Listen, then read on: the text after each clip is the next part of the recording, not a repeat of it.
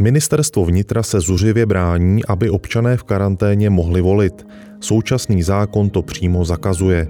Jak ale stát vyřeší situaci, až budou v karanténě tisíce lidí, tisíce, které mohou zásadně ovlivnit výsledky hlasování. A jak by měla vláda situaci řešit, když už i k tomu vyzval dokonce i Senát. Nad tím se zamýšlím v tomto krátkém podcastu.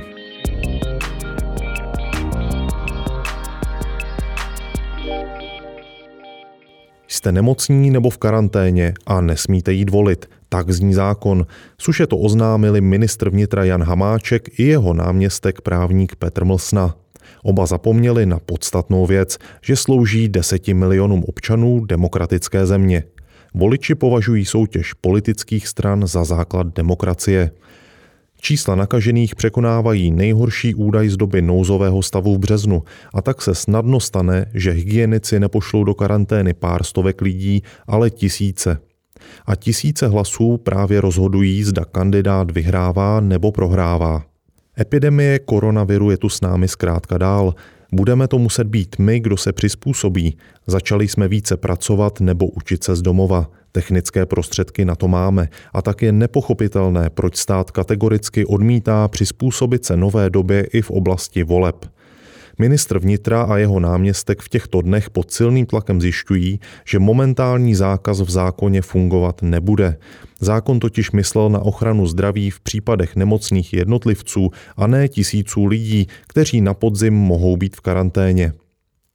Proti ministrovi vystoupil i Senát. Vyzval vládu, aby začala okamžitě hledat efektivní řešení, jak budou lidé z karantény volit. Ministr vnitra tedy urychleně ohlásil vznik speciální pracovní skupiny. Má za úkol situaci proskoumat a přinést řešení. Jak se jim asi podaří zvrátit politické zadání šéfa rezortu, to jasné není.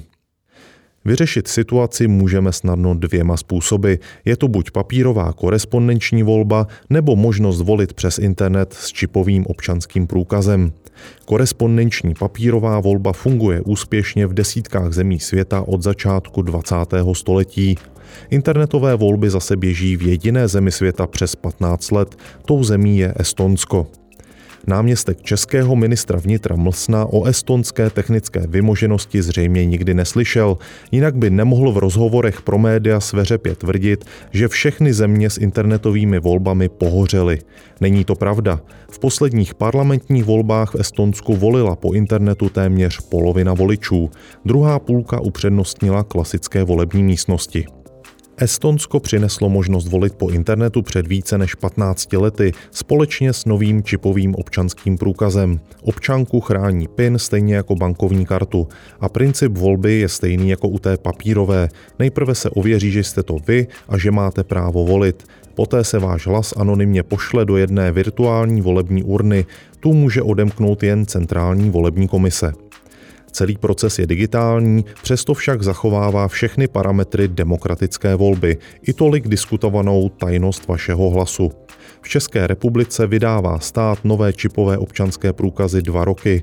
Elektronické volby bychom mohli spustit prakticky přes noc, jenže na to občané s trochou nadsázky budou muset vyhlásit další hekaton, jako na dálniční známky.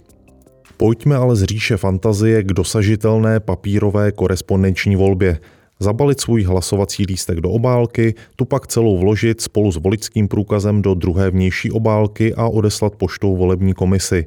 Nejsnažší způsob, jak odvolit na dálku. V každém kraji vznikne zvláštní volební okrsek pro korespondenční hlasy. Komise zkontroluje voličský průkaz a lístky spočítá jako v jiné běžné volební místnosti. Tentokrát by se tak samozřejmě stalo za velmi přísných hygienických podmínek. Mimochodem návrhy na korespondenční volbu několik let předkládají sněmovně opoziční strany TOP 09 a KDU ČSL, jenže neúspěšně. Ministru vnitra Hamáčkovi bychom my všichni občané měli doporučit, aby na své kategorické ne zapomněl. Právě on jako ministr zodpovědný za volby měl odstartovat rychlou změnu zákona ve prospěch korespondenční volby, a to před několika měsíci ať už budeme volit na dálku papírově nebo internetově.